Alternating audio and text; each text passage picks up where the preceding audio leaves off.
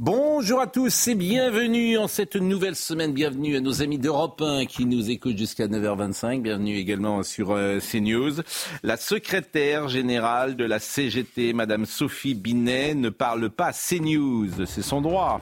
Hier, une manifestation contre la loi immigration a rassemblé quasiment personne dans les rues de Paris, sinon quelques militants radicalisés de l'ultra-gauche et plusieurs personnalités de Boboland qui, entre le flore et la closerie des lilas, aiment défendre les damnés de la terre avant de rentrer prendre le thé sous les moulures et sur le parquet de leur appartement haussmanien. Comme nombre de ses amis, Madame Julie Gaillet ne vit pas au-dessus d'un point de deal, aucun OQTF ou mineur isolé ne l'importune quand elle fait ses courses chez Fauchon, comme chantait Jacques Dutronc. Elle défile malgré tout aux côtés de Sophie Binet. En revanche, tout le monde n'est pas accepté dans le cortège. Fabien Roussel, secrétaire national du Parti communiste, est traité comme CNews hué, brocardé, malmené. Fabien Roussel n'est pas un bon camarade. On vitupérait les amis de Sophie Binet. C'est un traître, hurlait la foule en ce 21 janvier. Anniversaire de la mort de Louis XVI, la tête de M. Roussel, exfiltré de la manifestation, a failli rouler près de la place de la Révolution, devenue place de la Concorde, comme chacun sait. Intolérance, bêtise, sectarisme, CNews, Roussel, même combat. Le monde de la CGT a montré hier sa réalité. Cela n'empêchera pas Madame Binet ni l'espace médiatique de relayer ses idées d'un autre âge. Le privilège rouge donne un accès aux médias que rien n'entame jamais. Il est 9h. Chana Lousteau.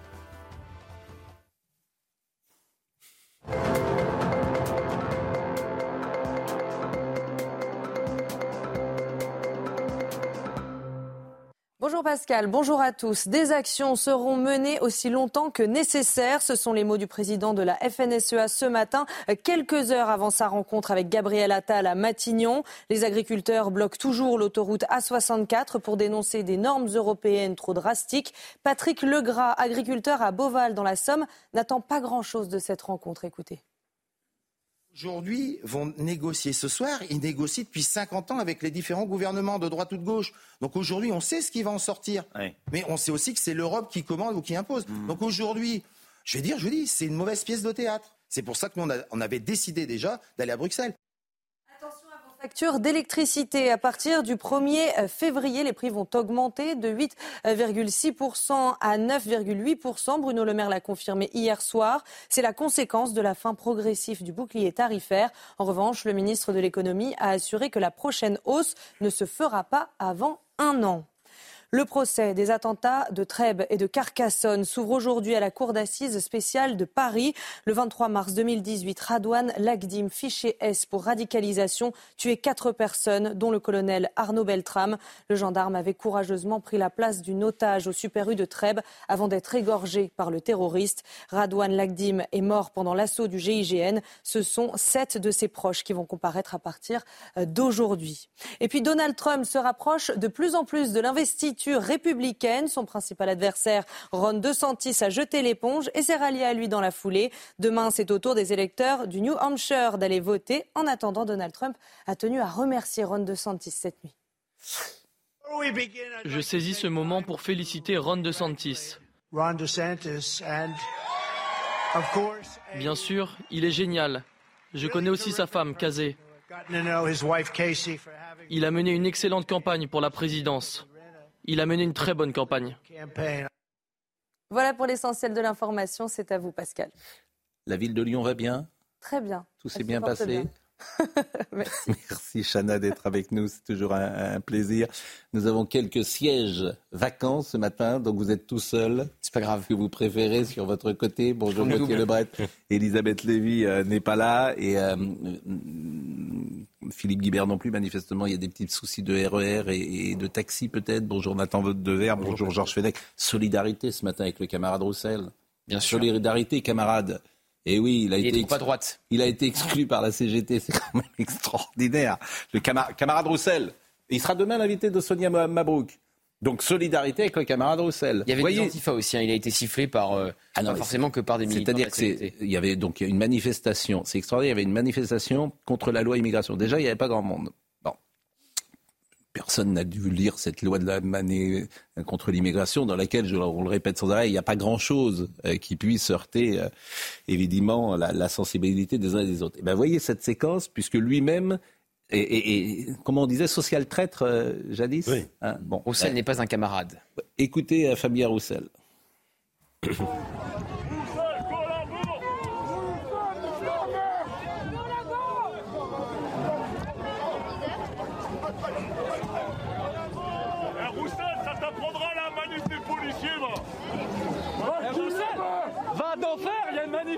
Adolfo.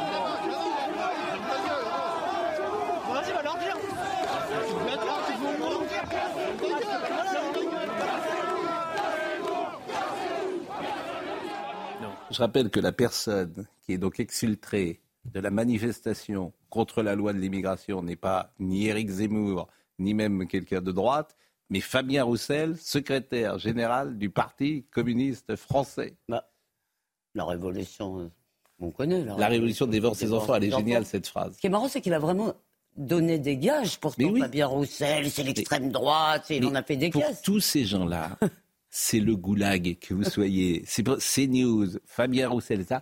Tous ces... Mais ils sont personne. ils sont prioritaires. Hein, mais ils sont personne. C'est surtout ça qui frappe. Même si on en parlait ce matin euh, avec euh, Serge Nedjar, on, se dit est-ce qu'on doit en parler? Parce qu'effectivement, on donne de la publicité. Ils sont personne, sauf dans l'espace médiatique. Je salue donc euh, Elisabeth et Philippe qui viennent d'arriver. Pourquoi vous êtes en retard? Il y a des problèmes de taxi de... Problème de circulation. Ah, s'il n'arrive jamais à Paris comme ça. Ça s'ajoute à des problèmes de transport. Mais l'intolérance, mais de ces gens qui effectivement ont des profils qu'on connaît, qui on peut pas dire que ce soit des gens qui soient en grande réussite dans ce qu'ils ont entrepris dans leur vie. Disons-le. S'ils n'étaient pas militants de l'ultra-gauche, ils ont du mal à trouver leur place, euh, évidemment, dans la... que vous disiez des pétitionnaires de... parce que c'est les mêmes ressorts. Voilà, c'est les mêmes, c'est souvent les mêmes ressorts. C'est quand même pas, j'ai entendu quelques. La des ratés. Ah, c'est la conjuration des médias. De, de, gauchistes de mai 68 qui ont fait une très belle carrière après. Hein. Oui, parce qu'ils ont oublié qu'ils l'avaient été. non, mais que, quand tu as 20 ans que tu sois gauchiste, pourquoi pas? Pourquoi pas? C'est quoi la limite d'âge alors? 20 ans et demi, à mon ah avis. Déjà, ça doit être... bon. Mais évidemment que vous avez tout. Vous savez bien qu'il y a beaucoup de rancœur, de ressentiment, d'aigreur, de jalousie. C'est des gens souvent qui sont en difficulté. Vous... Tout ça, nous le savons. C'est l'esprit de la manifestation aussi. C'est-à-dire qu'il n'y a pas d'arguments, il y a des slogans, euh, euh, c'est les petites pancartes. c'est Les, oh, parce que sinon, il y a des arguments. Sinon, ils ont bah, des arguments. alors, Madame Binet. La manifestation, c'est un peu une Madame du débat de toutes les manières. Non, mais, mais oui. Je veux dire, quand, quand dans ta vie, tu es en très grande difficulté, souvent il faut quelque chose qui donne un sens à ta vie. Donc, euh, il y a parfois des différences de degré ou de nature, mais que tu sois euh, fan de Claude François, militant euh, ultra-écologiste, ou que tu entres dans les ordres, parfois il y a des différences de degré, mais pas de nature. Vous voyez ce que je veux dire? Bon, voyons en revanche cette séquence de Madame Binet qui parle pas à CNews. Et c'est tout à fait son droit. D'ailleurs, si elle souhaite venir ici pour nous expliquer pourquoi elle ne parle pas à CNews, bah, il n'y a pas de problème. Elle était venue, hein. Elle était venue à une époque, sur votre plateau même. Sur... Ouais. Oui, l'archive était ressortie quand elle nous avait fait le même coup, vous savez, au moment de la réforme des retraites. Et elle était venue quand elle n'était pas. Et je vous dis, moi, ça me, fait, ça me fait plaisir parce que même maintenant, Fabien Roussel est traité comme nous. Donc euh, tout ce qui est un peu à la. Et ce slogan, il n'a pas dire. Hein. Roussel n'est pas un camarade. C'est depuis qu'il a pris ses distances. Tout ce qui est à la droite de Madame Binet, pour ces gens-là, c'est le goulag directement. Donc euh, on sera nombreux. Hein. Écoutez euh, cette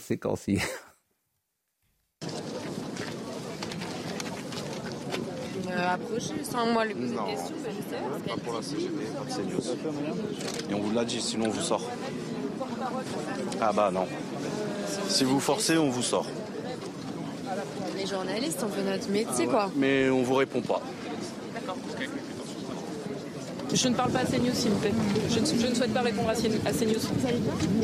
Euh, nous sommes là également. Nous sommes là également pour euh, interpeller Gérald Darmanin et euh, lui dire qu'il faut qu'il arrête. Je, ne- je ne souhaite pas répondre à CNews. politique, moi je ne suis pas.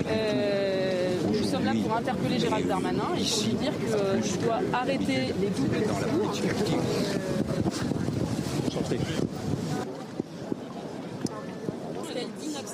On n'a même pas le droit d'écouter ce qu'elle dit.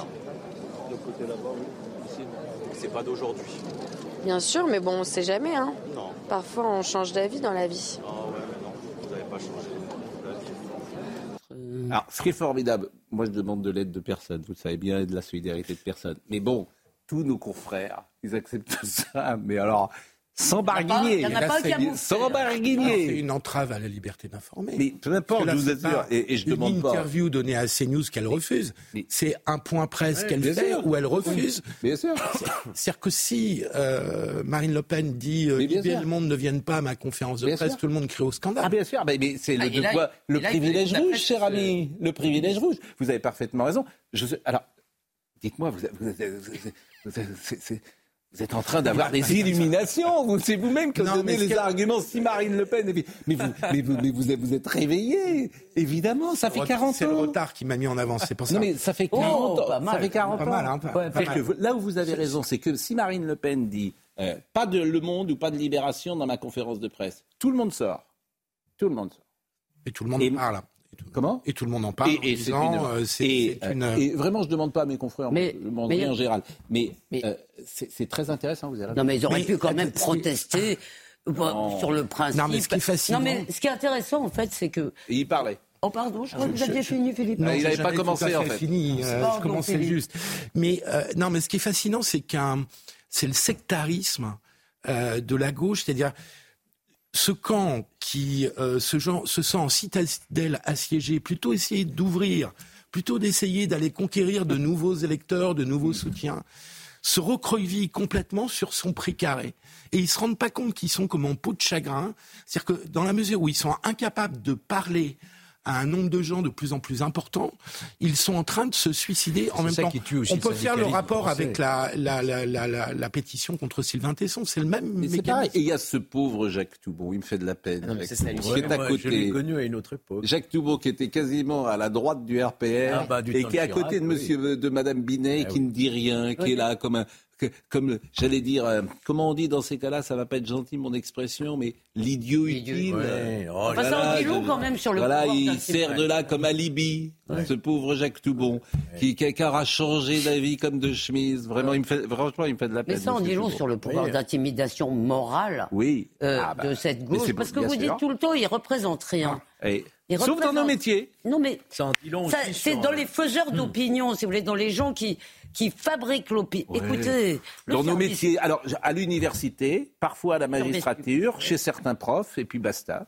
Non, mais ça en dit Ah, long ça fait pas euh, mal, hein Sur le syndicalisme Oui, en fait, un voilà, que je euh, politique, C'est souvent. stratégique. Et la CGT, on est en 1917, les pros Voilà. qui proposent, euh, voilà. Mais là, c'est même pas une conférence de presse. Non. C'est un point presse en extérieur. Donc, Ouais, euh, Mais en fait, c'est parfaitement avec La illégal. conférence de presse, c'est pas le bon. C'est comme si Mais- Marine Le Pen refusait un micro Mais je vais lors vous d'un dire, point presse parce qu'elle refuse. Si nous avions, bien si nous avions, dans ces conférences. de si nous avions, parce que je trouve que parfois nous sommes nous-mêmes faibles, on porterait plainte?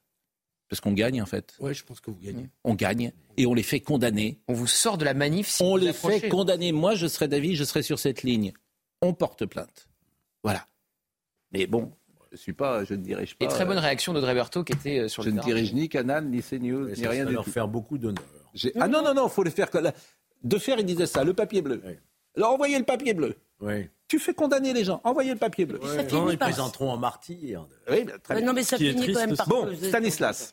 Euh, non, il y avait une petite séquence euh, Libérez-nous de l'immigration. Je- J'ai vu ce- euh, cette petite séquence que je voulais vous montrer. Il y a alors évidemment des gens qui viennent dans cette manifestation euh, pour contester le principe de la manifestation. Ils restent pas C'est un peu de longtemps. la provocation. Voilà, c'est un peu de la provocation. Némésis, vous me direz ce C'est que c'est. ils ont pas C'est un collectif qui se qualifie de féministe et identitaire. Mais alors, ils sont contre la loi immigration? Non. Ah oui, ah oui. Non, ils sont elles pour la loi. immigration. Ils sont pour la loi Pour immigration. Oui, c'était contre la manifestation. C'est ça, oui, ils sont pour la loi. Regardez ça. Contre manifestation. quoi. Non, pour, oui. Opposé à la CGT, voilà. Opposé à la CGT. Ouais. Contre manifestation. c'est Oui, c'est une contre- compris. Là, il vient de faire un peu de la provo, quoi. Oui, voyez. Le dialogue de sourds.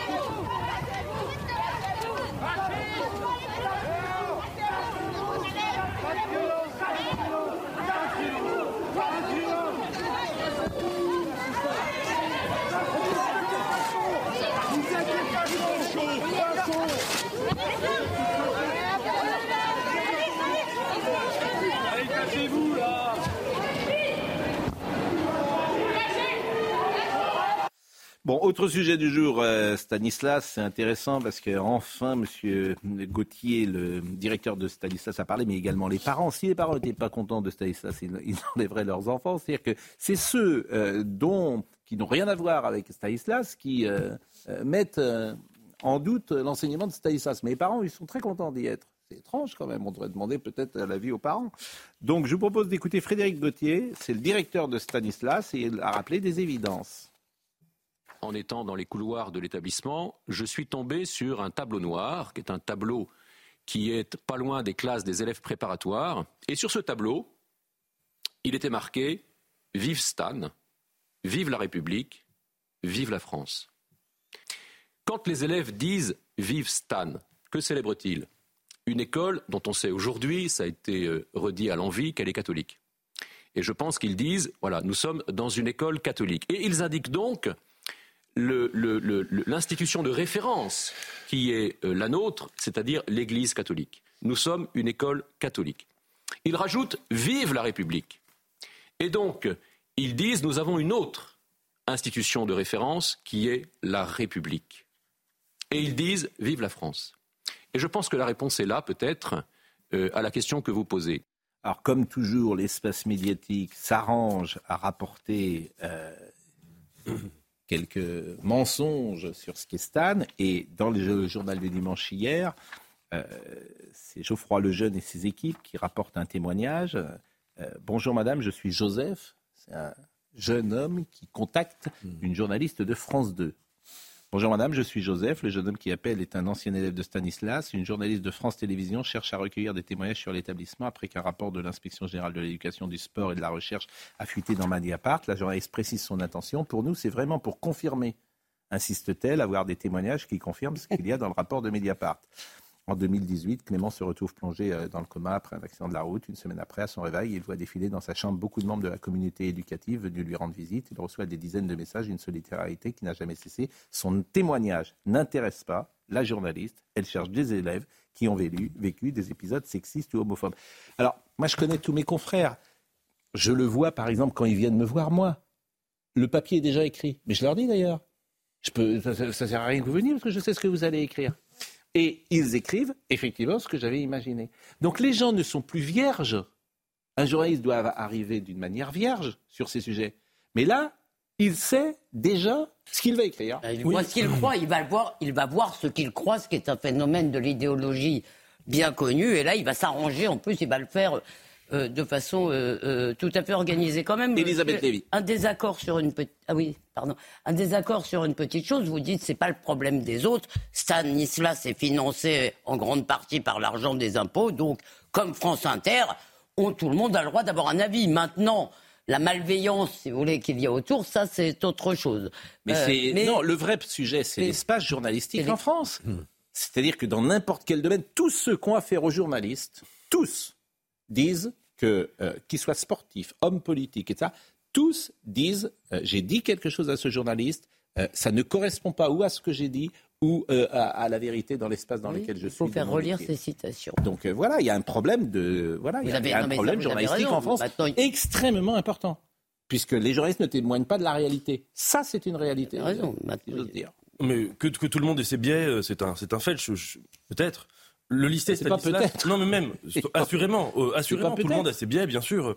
Le lycée Mais pas tout le monde, arrêtez avec tout le monde. Moi, Non, mais moi, je justement- n'ai pas de biais. Non, Je mais- suis désolé de vous le dire comme ça. Je, je, je, je peux me tromper, mais je suis honnête intellectuellement. J'allais justement- D'ailleurs, je demande à tout le monde de venir sur ce plateau. Non, mais je sais bien. Mais j'allais justement euh, j'ai venir sur, biais, sur- sur- cela, c'est que le lycée Stanislas, qui a été reproché, en tout cas soupçonné, c'était pas de dire qu'il y avait une majorité de phénomènes problématiques, c'était de dire que dans ce lycée, il y avait une minorité de comportements qui posaient justement. Hmm. Mais sans doute dans tous les établissements, ce qui est intéressant, dans tous les établissements, il y a, hélas, des problèmes d'homophobie ou il y a eu des problèmes de pédophilie. Pourquoi plus à Stanislas de- qu'ailleurs? Je pense, je ne le crois pas. de la part je, ne le crois pas. intervenant- d'un intervenant qui enseigne, Oui. euh, euh, c'est quand même relativement rare. Un Des profs qui mais prêchent la haine d'Israël, c'était un Nathan. bénévole Des profs qui extérieur. prêchent Mais- la haine d'Israël dans le public, il n'y en a pas Restons sur l'exemple. Bah non, euh, un l'homosexualité est une maladie. Mais Nathan, C'est- pas très fréquent dans un établissement. ça. Mais Nathan, mais, Mais- Nathan, non, vous- ça- euh, ça- tout ça, vous avez parfaitement raison. Ce que je veux vous dire, c'est que parce que c'est Stanislas, vous voyez bien que c'est pas l'homophobie euh, Ah c'est l'enjeu. l'excellence. C'est Stanislas, c'est l'excellence, c'est c'est ça. Si vous le comprenez pas, euh, je Moi, peux peux- je peux rien pour vous. Je suis pas du tout euh, à géométrie variable. Si c'était dans un lycée, euh, par exemple, Mais on n'en parlerait pas. Je serais le premier à dire que c'est Mais du on n'en parlerait Et c'est pas. pas parce que c'est Stanislas que On n'en Ah, parlerait pas. Par exemple, si la fermeture d'Averroès, enfin le, Oui. le- le- Oui. les, les, les, les- les Averroès, problèmes et les ennuis que le lycée Averroès a eu à Lille, on en a parlé et on a eu raison parce que les lycées privés confessionnels où il peut y avoir avec Sciences Po Lille, qui regrettait la sortie mais, mais d'Averroès. ils, ils avaient tort. Quand il y a un problème dans un lycée Lille. confessionnel avec du fanatisme qui rentre par la fenêtre ou par la porte ou même qui s'insinue, soyez pas on a naïfs. raison de mettre le Écoutez, monsieur Gauthier. Vous voyez bien que l'objectif, c'est de casser un Gauthier. établissement d'excellence. Écoutez, non, et puis derrière ça, là, il y a la lutte des classes. Élitiste. peut-être que Il y a la c'est lutte, mais derrière ça, là, il y a la lutte. Des... En fait, c'est toujours pas. Derrière ça, là, il y a aussi les riches, parce que à Stanislas, c'est plutôt des gens qui sont riches. Peut-être, bien sûr. Écoutez Frédéric Gauthier, le directeur de Stan. Je mesure que l'impact médiatique dans la communauté éducative euh, a suscité deux sentiments. Le premier, c'est l'incompréhension, et le deuxième, c'est l'indignation. L'incompréhension parce que les professeurs, euh, les cadres euh, et même les anciens professeurs, les élèves, les familles disent ce que nous vivons dans Stan n'est pas ce que nous lisons dans la presse. C'est aussi simple que ça. C'est ça. Vous pouvez aller dans n'importe quel établissement privé, les parents sont plutôt contents. Et dans n'importe quel établissement public, souvent les parents ne le sont pas. Qu'est-ce que vous voulez Il que faut dise Non, mais Bien des sûr, quartiers, Frédéric. des Bien écoles, des endroits. Pascal, pour revenir à, Georges, Georges Fenech. pour revenir euh, euh, l'article du JDD qui est très Ouais. intéressant. Moi, ça ne me gêne pas quand il y a une- même une opinion, même le service public, une opinion journalistique, ça ne me gêne pas. Ce qui est extrêmement euh, intolérable, c'est qu'il y ait des reportages, des enquêtes tronquées. Oui. C'est ça. C'est ça Une le faute problème. déontologique. C'est qu'il y ait, euh, voilà, on n'a aucun respect de la déont- déontologie euh, journalistique. Et c'est pas la première fois que ça se produit. Quand on voit tous les compléments d'enquête, etc. Donc là, on est en droit quand même de poser des questions aux responsables de France Télévisions, semble-t-il. écoutez, euh, Voire l'ARCOM devrait peut-être aussi y mettre son nez. je veux dire, Ah. euh, sur, moi, je, je vais encore citer quelle époque? Il y avait mademoiselle Sonia Roland qui était sur quelle l'époque, euh, qui expliquait, qui faisait un parallèle entre ce qui s'est passé au Rwanda et les Tutsis et l'arrivée du Rassemblement national. mais non, mais vous riez. Je, je- excusez-nous, je- je- elle, disait ça. Elle disait ça sur un plateau. C'était sur le service public, c'était samedi. Personne au- euh, autour de, de- du plateau lui dit Mais Madame Roland, vous pensez que ce que vous dites est. Parce que toute sa- son discours, c'était de dire attention, ce discours peut être dangereux et on en arrive à ce qui s'est passé au Rwanda, puisque elle-même a, souffert de ce génocide. Bon, si on en est là, si Madame Roland est aujourd'hui euh, euh, la synthèse de la pensée en France, très bien, très bien. Pourquoi pas Ça, Alors, pour écoutons. les du Rwanda, quand même. Oui, non, mais le parallèle. C'est- c'est c'est dégueulasse, euh, franchement. Bah, le- mais, mais personne ne disait rien sur ce plateau, personne. Tout le monde a Parce que c'était, voilà, c'est la pensée. Comme on tape sur le Rassemblement national, alors c'est de tout ce que vous pouvez. On peut taper sur le Rassemblement national ou sur CNews. Alors là, vous avez le droit, il n'y a aucun souci. Éric Zemmour, euh, qui a réagi, Amélie Oudéa Castera, qui s'est mal défendu selon lui. c'est le moins qu'on puisse dire. cette c'est euh, s'est très mal défendue, euh, que ses arguments étaient assez médiocres et à côté de la plaque. Euh, elle aurait dû dire d'abord tout simplement que c'était son droit le plus strict de mettre ses enfants dans une école privée. Tous les Français qui le peuvent mettent désormais leurs enfants dans les écoles privées parce que l'école publique s'est effondrée, parce que le niveau scolaire est lamentable et qu'en plus, il y a euh, parfois de la violence euh, et, euh, et, de ce que je vous ai dit tout à l'heure sur la propagande dans ces écoles. Donc tous les Français rêvent de mettre leurs enfants dans l'école privée. Simplement, il y en a qui n'ont pas les moyens. Du milieu Voilà le seul argument défendable et entendable. Bon, à Littré, il n'y a pas de violence. Euh, c'est une école d'un excellent à Victor, Moi, mes enfants étaient à Victor Duruy, dans le public. Il n'y a jamais eu de violence. Donc Éric Zemmour ne dit pas non plus la réalité. Et pour illustrer notre propos tout à l'heure, durant la campagne électorale d'Éric Zemmour, ceux qui étaient le plus attaqués, c'était vous. Ah, parce que je le terrain et moi d'une certaine manière, souvent, parce qu'il nous reprochait euh, de, d'attaquer Éric Zemmour. De ce point là je ne regrette pas cette période. Mais non, mais c'est, intéressant. C'est, pour nous parler de l'honnêteté euh, qui est la nôtre. On peut se tromper, comme toujours. Mais on était les plus attaqués par Reconquête. Ah bon? Ah bah, euh, demander à notre ami... Sur les réseaux sociaux, on a pris, on a pris la foudre parfois. Demander à Gauthier. Il y a un truc quand même amusant dans ce débat, c'est que ce sont souvent des journalistes qui ont leurs enfants à l'école alsacienne qui engueulent des gens qui ont leurs enfants à Stan. Hein. Franchement, on C'est fini. La première partie est terminée. Ah, vous savez, maintenant, on est 25 ah minutes c'est terminé pour nos amis d'Europe 1. Nous devons rendre et on va souhaiter une bonne semaine à notre ami Thomas Hill, que vous pouvez écouter euh, sur euh, Europe 1. Et peut-être y a-t-il des gens qui nous écoutent euh, en, voiture. Bonjour Thomas, c'est à vous. Et a priori maintenant, nous, on l'entend jamais. Pas. Non, on l'entend non, parce que là, on est sur CNews. Ça ne nous a pas échappé. Euh, bon, Donc, si, si me parlait, si j'ai pas encore, nous n'avons pas encore fait deux antennes, si vous voulez, différentes. Ça, ça serait un concept. Ah oui. Deux antennes différentes, on serait plus codiffusé, mais deux antennes différentes simultanées. Euh, on va marquer une pause et euh, on va revenir. On a beaucoup de sujets à vous euh, parler, privé, public. L'affaire Tesson, c'est très intéressant. Les agriculteurs, c'est passionnant, les agriculteurs. Vous savez, par exemple, que euh, les agri... Il a plu là. Il y a beaucoup d'inondations. Les fossés sont remplis euh, d'eau. Mm. Et il y a des branchages. Mm. Un agriculteur n'a pas le droit d'y toucher. C'est-à-dire Il n'a pas le droit de déblayer un fossé. C'est pas vrai Non. Bah, ça paraît euh, étonnant. Bah, c'est Rome. C'est Rome. C'est l'Europe. C'est une bonne comparaison. Tu n'as pas le droit. Tu n'as pas le droit. Tu n'as pas le droit. Les fossés n'as pas le droit d'enlever de l'eau et des branchages dans les fossés. Non, et comme ça. Mais dites les eaux et forêts qui sont. Exactement. Donc c'est en hmm. fait c'est l'enfer. C'est l'enfer, euh, la suradministration, mais dans tous les domaines. C'est-à-dire qu'on te demande de semer à un certain moment. Mais parfois, c'est le climat qui... Euh, qui dicte le, rythme. Voilà. Ah ben oui, mais non, non c'est Bruxelles, en fait. C'est un petit homme gris qui a décidé qu'on semait le 15 janvier. Ah oui, mais le, cette année, le climat est différent. Ah bon, on s'en fout? Le petit homme gris a décidé. La pause. À tout de suite. 9h33, Isabelle Piboulot nous rappelle les titres. Bonjour Isabelle. Bonjour Pascal. Bonjour Pascal, bonjour à tous. La colère des agriculteurs est légitime, soutient Prisca Tevno, invité sur notre antenne ce matin. D'après la porte-parole du gouvernement, il est facile de pointer du doigt Bruxelles. Des actes ont été menés, mais du travail reste à faire afin de lever des tabous. Face à la fronde, le Premier ministre s'entretiendra ce soir avec les responsables des syndicats alliés FNSEA et jeunes agriculteurs.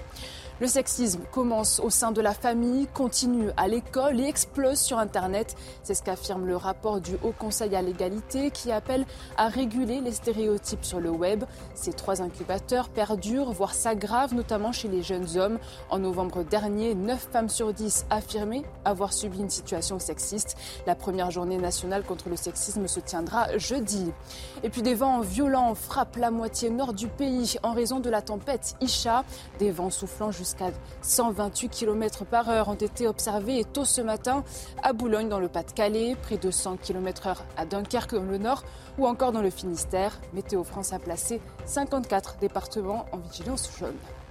Remercie Isabelle. C'est vrai qu'il y a radicalisation parfois sur le terrain et là je lis quelques messages des réseaux sociaux. Il y a Sève Igne, en deux mots, Sève In qui dit pourquoi vous et le Bret étiez attaqués par Reconquête? Ayez l'honnêteté de le dire vous êtes pendant toute la campagne évertué à désinguer avec Petit Scarabée, Zemmour et Reconquête. Arrêtez, vous êtes malhonnête. Bon, ben voilà ce qu'on reçoit.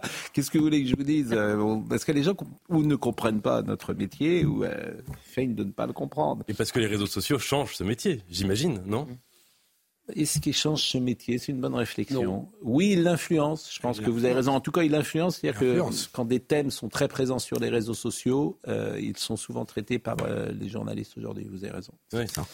Euh, privé, C'est public? plus les journalistes qui imposent les problématiques, c'est beaucoup les réseaux sociaux qui imposent de plus en plus les problématiques. Quand il se passe un truc sur les réseaux sociaux, on est obligé d'en parler. Non, puis même les attaques. Avant, vous receviez du courrier. À votre époque, quand vous avez commencé, j'imagine que c'était comme ça que ça se passait. À votre époque. Maintenant, c'est, c'est- Soit- les attaques sont, sur les euh, réseaux sociaux, donc on reçoit tout de Non, suite. non, on lui euh, envoyait. à votre époque. Les contestataires. C'est ça, c'était Thierry Roland qui disait Nous avons reçu euh, beaucoup de lettres. Il n'y avait pas une lettre qui arrivait. Nous avons reçu beaucoup de lettres cette semaine. Vous avez été très nombreux à nous demander de revoir. Il n'y avait pas une lettre qui était arrivée au service. Bon, les gens, oui, les gens écrivaient un peu, un peu. Bon, euh, privé contre public, euh, Antoine Estelle, je vous propose de voir effectivement les, les parents aujourd'hui qui ont le choix. En fait, il y a une réflexion de bon sens. Il y a une femme, je l'ai dit la semaine dernière, qui m'a dit Mais vous croyez que ça me fait plaisir, moi, de mettre 8000 euros euh, par an? Je suis divorcé, euh, j'ai deux enfants, euh, ça me coûte de l'argent. c'est pas mon ex-mari qui, qui m'aide. Vous croyez que ça me fait plaisir de donner 8000 euros? Ben non, en fait, ça me fait pas plaisir. Et je le fais parce que l'école est meilleure. Voyez le sujet de Antoine Estève. Devant cette école primaire de Talence, une majorité des parents que nous rencontrons affirment avoir choisi l'école privée avant tout pour la qualité de l'enseignement et pour la bonne éducation de leurs enfants. Les cours sont de qualité, ça peut qu'être que bénéfique pour, pour les enfants. Et, je, et aussi, je pense que, étant donné que c'est, c'est payant, il y a quand même une sélection qui est faite par rapport à, par rapport à ça. Euh, tout le monde ne peut pas mettre euh, ses enfants dans, dans, un, dans un établissement privé. Pour de nombreux parents d'élèves, l'école privée, c'est aussi moins d'inquiétude pour les emplois du temps et pour la prise en charge des enfants. Il y a beaucoup de grèves dans les écoles publiques, chose que l'on ne rencontre pas dans les écoles privées. Quand vous travaillez, que vous ne pouvez pas louper et que vous cumulez le nombre de jours de grève, le nombre de jours où, par exemple, euh, pour les élémentaires, euh, ben, quand euh, il y a des formations de professeurs, des choses comme ça, ben, dans le privé, systématiquement, votre enfant est pris en charge. Des professeurs nous expliquent que les mentalités changent et qu'on choisit de moins en moins l'enseignement privé pour des questions de morale. Souvent, il s'agit simplement d'éviter l'école publique pour ses enfants. Ils ont peur de l'école de la République. Ils pensent qu'il n'y a pas assez de moyens pour, euh, voilà, pour, euh, pour que leurs enfants soient bien, euh, bien formés, bien encadrés et, et mis en sécurité. Les gens ont peur de mettre leurs enfants dans l'école publique parce qu'ils ont peur qu'ils n'acquièrent pas les, les, les moyens nécessaires pour faire face à la difficulté de la vie. Autre argument défendu par des parents d'élèves, l'exigence de réussite dans les établissements privés, ce qui semble rassurer les familles quant à l'avenir de leurs enfants. Il y a un truc important, on l'a dit, c'est que le rapport de force est en faveur de l'établissement. Donc les parents, ils se taisent, j'allais dire, ils la ferment. Vous voyez ce que je veux dire? Parce que s'ils sont pas contents, ils sont dehors. Alors que dans le public, c'est les parents qui font la loi, qui viennent dire... un énorme problème. hein. Ce qui est- ce qui est le problème. Le problème majeur. Donc ils viennent dire euh, votre enseignement n'est pas bon, mon fils n'a pas eu la bonne note. Dans le privé, vous n'êtes pas content Dehors. Les parents, ils mouftent pas là. Ils se taisent, ben, mais ils laissent les profs travailler. C'est plus facile d'être prof dans le privé que dans le public Oui, aussi. oui. En revanche, c'est plus dur d'entrer dans le privé que dans le public aujourd'hui. Oui. Souvent. Très souvent, Oui, il y c'est a une vrai. file Ah, il y a- d'attente. mais, parce que mais oui, puis, euh, il y a aussi la pression des parents qui disent t'as intérêt à être bon parce qu'autrement tu vas être viré. Donc tout change en fait. Avant, c'était le contraire. Moi, Parce quand que- j'étais au parce que- collège, oui. c'était le contraire. Oui, parce On qu'on mettait les mauvais dans le privé. Bien sûr. Donc tout le monde est plus concentré parce que le rapport de force est différent. Mais c'est, moi, je, moi, je trouve qu'Amélie Oudéa-Castera, quelque part, est une excellente ministre de l'Éducation. bon Parce vous, êtes, que- vous êtes le seul en France. Non, mais hein. justement, paradoxalement. Elle vient d'arriver. Elle a fait quelques maladresses de communication. c'est- c'est mais un euphémisme. les maladresses, vraiment très gentil, c'est formidable. Il faut faire un moment l'éloge des maladresses parce que c'est le moment où les éléments de langage des politiques sautent et qu'il y a effet de réel. Euh, effet de réel souvent involontaire. Mais elle a mis le doigt, pas forcément volontairement, et je pense pas, sur tous les sujets les plus importants de l'éducation nationale. À savoir sur le. Quand elle a dit cette histoire qui a été réfutée par, euh, euh, je crois, Libération, euh, cette histoire Un que, paquet d'heures non remplacées. Un paquet d'heures non remplacées. Eh bien, co- ça correspond à une réalité. Vous avez aujourd'hui dans 58% des établissements publics au moins un professeur qui fait défaut aujourd'hui, en janvier 2024. Et Euh, elle a mis un autre truc également. Que, oui, que, que l'école publique va globalement pas très bien et que ça, ça, ça, ça engendre le fait que beaucoup de parents ont envie de mettre leurs enfants dans le privé, c'est un sujet aussi majeur. Donc elle, Oui, finalement, elle a imposé des thématiques. Et puis, et puis le détournement de parcours support, je ne sais pas si c'est vrai ou pas. C'est-à-dire que quand tu ne fais qu'un choix, c'est une manière de détourner. Je suis Ouais, pas sûr que c'est vrai. c'est honteux, ça. Mais en revanche, en revanche, et je le dis à Gabriel Attal, supprimer parcours. Ah oui. support. Ouais. Mais oui, mais comment c'est possible Je veux dire, s'il n'y a qu'une mesure à faire dans l'éducation nationale, supprimer Parcoursup. Ou le réformer, en tout cas. Oui, le réformer. Il faut le réformer, Non, non. pas le supprimer, parce qu'il faut bien un système d'orientation. bien sûr. Euh, sinon, vous en Mais, mais le système d'orientation, peux- c'est simple, c'est les meilleurs. Mais en non, fait, mais- Et il faut 50% de réussite au bac. c'est ce qui se passait avant. C'est ce qui. En fait, les, tu laisses tout le monde Vous avez choisir. plus de gens qui font des études supérieures, Oui, ce oui, qui est mais- même par ailleurs nécessaire. Ah bon? Euh, Ah ouais. Dans un pays qui euh, est en 2024, vous avez besoin de plus d'étudiants et de gens Ah bon qui ont fait des études supérieures bon? qu'en 1980. Eh ben moi, je pense que c'est le contraire avec l'intelligence artificielle qui arrive. Vous allez voir, vous allez être remplacé. Il y a des Mais filières je voulais répondre à Nathan parce que Bon, Euh, je, je voulais Oui. répondre à Nathan d'un Et on change de sujet après. euh, je te trouve bien indulgent, hein, même si j'ai compris ton ironie, parce que quand même elle a grossièrement menti, Madame Oudéa, etc. En allant stigmatiser une école publique qu'il ne méritait vraiment pas. beau. Et ça, je trouve ça nul. Pardonnez-moi, mais je Non, mais trouve ça vrai, nul. oui. Euh, c'est vraiment pas Ah, c'est pas terrible. non plus Elle n'a pas dit la vérité. Vous avez raison. Elle a paniqué, elle a, Elle a parlé, euh, elle a en fait. un, Oui, oui. un, un Mais elle, s'est établissement. excusée. Elle a dit j'ai tort. Ouais. Excusez-moi, j'avais peur. Bah, Le président de la République qui du sud Ah, malade. elle s'est roulée par terre, vous Et voulez vous dire, savez que dans plein de pays, Mais c'est aurait été- intéressant. Oui. Dans plein de pays, elle aurait été virée. hein. Oui. C'est la première fois qu'on parle de ces sujets. Non mais il a raison Nathan. Non. Paradoxalement, si c'est intéressant ce qu'a dit Nathan Devers. C'est pour ça qu'il a une pensée. C'est intéressant ce que dit Nathan. Oui, parce qu'il a une pensée. Vous voyez, c'est là qu'on voit le normalien. Oui, Eh oui. C'est fine par rapport à la mienne. Exactement. sur parcours. Georges Steiner était comme lui. C'est-à-dire que sur tous les sujets, il disait quelque chose auquel on n'avait pas pensé. Et c'est ça le normalien. On avait déjà vous, parlé n'êtes du qu'un- problème. Vous n'êtes qu'un qu'un Sciences Po. Le Oui, normalien. Mais on avait déjà parlé du problème Alors, des, de vocation des enseignants. Ah, vous êtes à la Sorbonne ce soir avec Paul Melun. Oui. une grande conférence. Un débat accord et désaccord.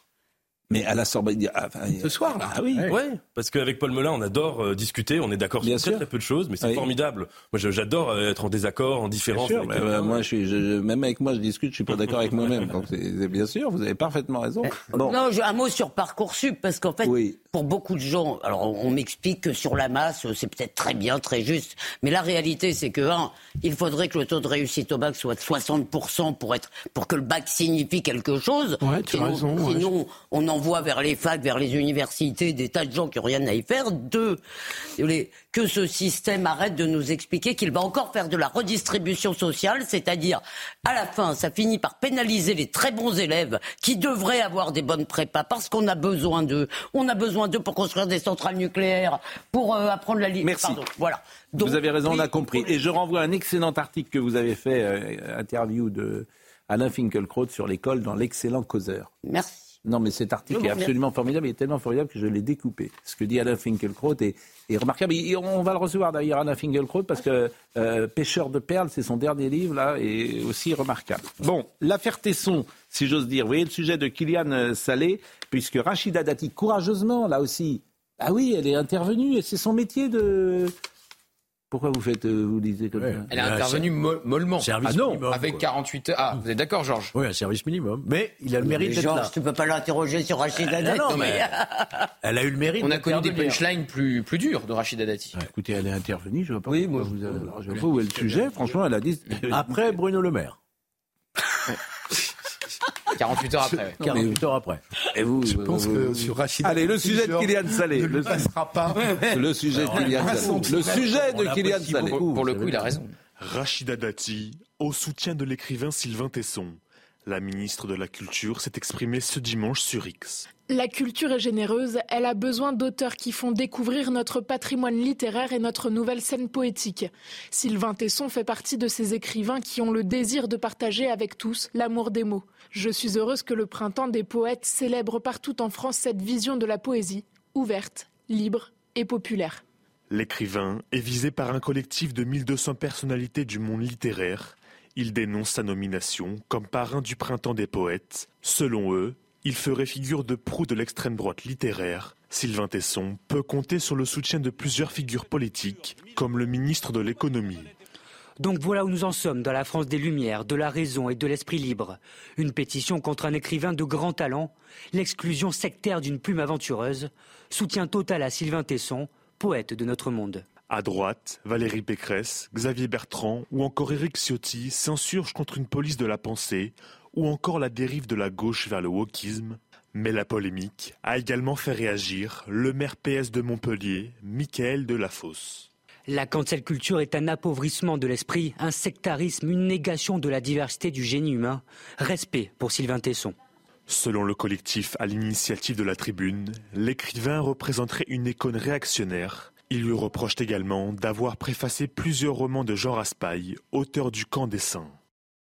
Le printemps des poètes, le créateur du printemps des poètes, Jack Lang, il a dit Je m'insurge avec force et indignation contre la campagne imbécile menée à l'égard de Sylvain Tesson, choisi comme président de l'édition 2024. Un tel crétinisme est une insulte à la poésie qui, par excellence, est libre et sans frontières. Bravo, Jack Lang. Bravo, bah, Jack, bravo, Jack Lang. Et c'est pourquoi je le cite, Ah oui, Jack le Lang. Bruno Le Maire était bon aussi. Qu'est-ce qu'il a dit Le euh, tweet de Bruno Le Maire, on l'a vu oui. dans le sujet. Oui. Il parle de sectarisme. Mais- mais oui, mais- C'est voilà, un- ce qu'on a dit vendredi, nous on a fait. Mais c'est des, c'est- ah bah, on en tiens, C'est des mais, c'est des c'est des, ringards. voilà. un peu plus près. C'est des ringards. C'est des recalés du succès. Ce sont des poètes. C'est des, c'est des, c'est des écrivains sans lecteurs. C'est des comédiens sans public. C'est des artistes sans talent. Voilà qui ils sont. Il faut hein. mais non, mais qu'est-ce que vous voulez que je vous dise? C'est ça la réalité. Hélas. Ce qui est gênant aussi, c'est qu'il y a des libraires. Bah ouais. Ah bah, les oui, livres, mais parce que le libraire, ils sont C'est important, parfois. Ils se prennent pour les censeurs, les libraires C'est aujourd'hui. important, un libraire. Mais je Bon, pense que euh, les libraires aujourd'hui exercent la censure. Mais Les les. libraires qui disent je ne vends pas ceci ou cela. Oui, mais C'est une bon. forme de terrorisme intellectuel, quoi. Écoutez, moi, je ne veux pas dire du mal de tous ces gens, mais bon. Bah, si. Écoutez, monsieur Bah, Ménard, c'est- c'est moi j'aime bien les libraires. C'est Euh, on tard. va pas dire du mal des libraires, mais c'est vrai que. C'est essentiel, les libraires. Ben oui, c'est essentiel quand même. En plus, le paradoxe, c'est qu'on adore ce l'univers du savoir, de la fiction, de la créativité, et on en est rendu à dire du mal de ces gens-là. Moi, je vous assure, ça me fait de la peine. Qui a commencé? Bah eux. Bah. Écoutons Robert Ménard. Quelle bande de minables, de jaloux, dans- les signataires Ouais. d'envieux. Ouais. Est-ce qu'il y en a un qui a le talent, euh, qui a son talent Mhm. Est-ce qu'il y en a un? Moi, je lis sectarisme? Comment? C'est du sectarisme? C'est du sectarisme doublé d'envieux. Mhm. Ils sont mauvais, peu connus, pas reconnus par le public, et en plus, ils sont tous, vous savez, de cette de cette gauche qui veut nous donner des leçons de morale à longueur de temps. Tous les milieux sont difficiles, mais je trouve que le milieu culturel est très difficile parce qu'il ne supporte pas l'échec. Si vous avez un échec, c'est dire je suis écrivain et que tu vends pas de livres, c'est compliqué. Ceci dire dit- je suis comédien et arriver quelque part et les gens ne connaissent pas, c'est ennuyeux. Ah oui, parce y a qu'en fait c'est le public qui décide. C'est pour ça que c'est très dur ces milieux. Oui. Il y a eu des très grands dur. poètes il maudits. vit hein. beaucoup des subventions de Il y a eu des quand- bah, Baudelaire, Rimbaud, Verlaine n'étaient pas des gens qui ont eu des. enfin, Oui, mais eux, c'est les mutins de panure. Enfin, les- je veux dire, euh, il n'y avait pas les, il y avait pas des moyens de se faire connaître aujourd'hui. Moi, je ne crois pas aux comédiens maudits. Voilà. Je ne peux pas vous dire autre chose. Comédien, crois, c'est pas la même chose que je crois poète. pas aux artistes trop maudits. Je pense que quand On lit ta- très peu de poésie aujourd'hui. hein. quand tu as du talent, quand tu as du talent dans n'importe quel domaine euh, que ce soit, tu finis plus ou moins par euh, réussir. Euh, voilà. Et, et quand tu es un bon comédien, euh, euh, alors parfois il y a des mauvais qui peuvent réussir, pourquoi pas, mais quand tu es un très bon comédien, je pense que ça se voit. Un comédien, Tu peux pas, Oui, comédien, pas passer à travers. Bah oui. C'est moins évident parce Oui. qu'on lit bon- de moins en moins de poésie. hein. oui. Ah oui, évidemment, ça se voit. Le, le talent, ça se voit. Et c'est quand même typiquement ce que Muret appelait les mutins de panurge. Comme vous l'avez dit, Georges, ils sont tous subventionnés. Ils sont subventionnés. c'est une très vieille, enfin c'est une assez vieille histoire. Baudrillard en 98 disait mais pourquoi est-ce que maintenant tout ce qui est hétérodoxe, marrant, inventif est passé à droite? Euh, écoutez Prisca Thévenot qui était ce matin et je vous donne la parole Pardon, tout de suite après. Non, je vous en prie. Vous, vous parlez peu. La seule question à poser est est-ce que Sylvain Tesson a les qualités littéraires pour pouvoir être le parrain du printemps des poètes? La réponse est oui, un oui clair et franc. Il est euh, un esprit libre, un créateur de talent, euh, une personnalité euh, littéraire reconnue, mais reconnue par ses pairs, aussi par des prix littéraires qu'il a reçus, et par les nombreux Français et Françaises qui le lisent quotidiennement. Donc je pense qu'aujourd'hui, plus que jamais, plus que jamais, la littérature, la poésie doit retrouver cette capacité d'être libre et de vivre pleinement. Non, mais d'expliquer qu'il est d'extrême droite, en fait, tous, ces, tous les gens qui sont pas à Non, gauche euh, ou à Est-ce que l'extrême le gauche printemps sont des poètes a réagi? Qui s'occupe de ça d'ailleurs? Qui euh, qui décide? Ça doit être, Madame ça Nolot. doit être en, lien Madame avec le ministère. Il n'y a pas eu de réaction. J'ai pas entendu de réaction. Pas pour Bon, Qu'est-ce que vous vouliez dire, Nathan Et après, on parle des agriculteurs. Non, je voulais dire, d'abord, oui, vous avez raison, Sylvain Tesson n'est pas un auteur politique. Déjà, il faut le dire, je ne crois pas qu'il ait jamais écrit un texte politique. C'est un, on connaît ses livres, on les a tous, euh, je pense qu'ils sont très lus. Annie Ernaux, elle défile avec euh, Jean-Luc Mélenchon. Elle défile avec Jean-Luc Mélenchon. Elle est prix Nobel, ça choque personne. Oui, bon, mais là en plus. Et elle a fait des cabales chez Gallimard pour virer. Euh... Millet, Richard Millet. Richard Millet, qui est un, un immense auteur. Bon, mais là en plus, on parle d'un auteur qui est. Et pas... qui est blacklisté partout. Il n'a pas le droit d'être sur un plateau de télévision, Richard Millet. C'est pas pour des questions politiques, je crois, mais. euh, Ah, si, parce qu'il avait fait un bouquin sur Brevnik. oui. Et uniquement pour des. bah, pourquoi ça serait? C'est pas parce que. Euh, non, mais si, si. C'est pas pour. euh, c'est pour des. D'accord, d'accord. Mais bien sûr. Et Annie Arnaud, mais j'ai rien contre Annie Arnaud. Les années. Moi, je pense, que c'est- je pense que c'est une bonne écrivain. Moi, j'ai eu plaisir à la lire. Peux- Mais, mais, mais c'est invraisemblable. hein. Elle est, elle est à côté de Jacques Mélenchon. Elle a le droit. Le privilège rouge. Non, et puisqu'on parle de poésie, quelqu'un comme, comme Aragon, qui n'était pas un poète euh, d'extrême droite, c'est le moins qu'on puisse dire. Qui a défendu Staline. Stalinien, quand même, sûr. Aragon. Mais Aragon. Bah, vous dites bien sûr, c'est pas mais rien. oui, c'est- juste un stalinien. Mais C'est Aragon, pas que ça. il tenait Non, c'est pas que ça, pour vous avez le raison. maître littéraire euh, Barès. Absolument. euh, en tant que romancier. Euh, Drieux, le Drieux de Gilles qui a inspiré Aurélien. Donc si vous voulez, il faut aussi voir que dans la poésie, même face à des auteurs qu'on peut trouver absolument détestables sur le plan humain et sur le plan politique, ils peuvent être aussi, et ils ont pu être d'ailleurs, des sources importantes d'inspiration, y compris pour les auteurs les plus à gauche. Voilà. Et ça, c'est quelque chose qui a été... euh, qui n'était pas dans l'esprit de cette pétition. Et heureusement, vous avez raison de le rappeler, qu'il y a plein de gens euh, comme Jack Lang, etc., comme Nicolas Mathieu qui a écrit un beau texte en Oui. disant que euh, le mal était peut-être parfois moins dangereux que les modalités d'avènement du bien. C'est heureusement que euh, cette pétition n'a pas été soutenue euh, massivement euh, par le camp des gens importants euh, dans, la, dans la gauche. Bah, c'est ce qui se dessine aujourd'hui, c'est- c'est-à-dire qu'il y a plus d'affinité élective entre ceux qui ont du talent, même s'ils pensent pas pareil, qu'entre euh, les, les médiocres qui, eux... mais non, mais c'est vrai, il y a plus d'affinité élective, je pense, ils se Il y a plus d'intérêt pour les gens qui ont du talent que, que pour les gens qui, qui n'en ont pas, effectivement. Bon, on va marquer une pause. Euh, on va recevoir euh, dans quelques instants, euh, je pense Noémie Schulz va être euh, présente avec nous aussi. Et puis on parlera de quelqu'un qui a écrit euh, un, un roman sur l'affaire Dupont de Ligonnès. Ah, Ah. génial. Ah oui, oui. Un roman Ouais. Comment Oui, j'ai retrouvé que- Est-ce qu'il est vivant, à votre avis C'est toute la question. Est-ce qu'il est vivant? C'est toute la question. Oui, mais je vous pose une question. On peut le refaire, hein Est-ce qu'il est vivant on peut- Jusqu'à le- Dans À l'histoire, votre- Non, mais vous avez une intuition ou pas? Euh, dans l'histoire judiciaire, euh, il y a très très peu de cas comme ça de personnes qui ont tué toute leur famille, qui ont reconstruit une vie, qu'on a retrouvée 20 ans plus tard. C'est très rare. Paraît-il que les gens comme ça ne se suicident pas. Jamais. Mais vous vous souvenez fois, comme vous aviez reçu Geneviève Delpech, Oui. qui disait qu'elle était voyante, Oui. et à la Et- fin, on lui avait demandé alors... Bien sûr, bien et sûr. elle nous avait donné une hypothèse intéressante. Bien sûr. Oui. Mais il y a beau... Oui, qui était C'était qu'il y avait un cimetière, un vieux cimetière du XVIIe siècle à côté de l'endroit où il avait Mm. retiré de l'argent euh, et qu'il avait disparu. Et son hypothèse était qu'il avait ouvert une dalle, qu'il s'était mis dedans, qu'il avait refermé la dalle et qu'il s'était euh, suicidé dans le cimetière, Dans comme la il était, dalle. euh, très croyant, etc. Les gens comme ça, ils ne se suicident pas. Je ne sais pas pourquoi. Si t'es très croyant, tu te suicides pas. Tu te Tu te suicides. euh, Il a mis des chapelets dans les, dans les sacs poubelles où il a enterré sa, Sa famille. mère avait créé une. Donc il avait un peu peut-être. Il Oui. était, c'était quelqu'un de très. Et tout le monde a un avis. Vous voyez, tu lances du pont de Ligonnès, tout le monde a un C'est avis. passionnant. Enfin, ce qui est marrant, c'est que Nathan se réfère à cette voyante. Oui, on peut. Et, et- et le journaliste, vous vous rendez compte, le journaliste qui un jour arrive à la télévision et qui dit bonjour. Monsieur Dupont de Ligonnès est vivant. Ah bah ça a déjà été fait, c'était faux. C'était le Parisien qui a Je l'ai interrogé. Je l'ai interrogé. Je vous demande de l'écouter. Vous vous rendez compte? Alors lui, il a fini sa carrière. Mais c'est là, arrivé, euh, là, c'est pas lui. C'est arrivé C'était parce comment que- il, est mort le Guy pauvre. Joao. Ouais, il mort, retrouvé en. Écosse, c'était un sosie. Et il y avait, Non, c'est même pas un sosie. et il y avait- ressemblait pas du tout. Ne, ne souriez pas, il est mort le pauvre. Oui, il y avait une personne en France pour savoir que c'était faux dès le début. Oui. Il faut quand même le reconnaître, rendre à. César ce qui est à César. Et nous, avec Philippe, on est passé quasiment tous les jours devant sa maison. Elle était boulevard Robert Schumann à Nantes. Tous les jours, je passais devant sa maison. J'ai un ami nantais qui a bien connu la famille. Ne le répétez pas trop, vous êtes interrogé par la police. Nous n'y sommes pour rien. Oui, oui. Ah, bah oui, bien sûr. Hmm, ça ouvre des quand même. Bon, allez, la pause et on revient tout de suite. Il est 10h, Isabelle Piboulot. Des actions seront menées toute la semaine et aussi longtemps que nécessaire, a déclaré le président de la FNSEA ce matin.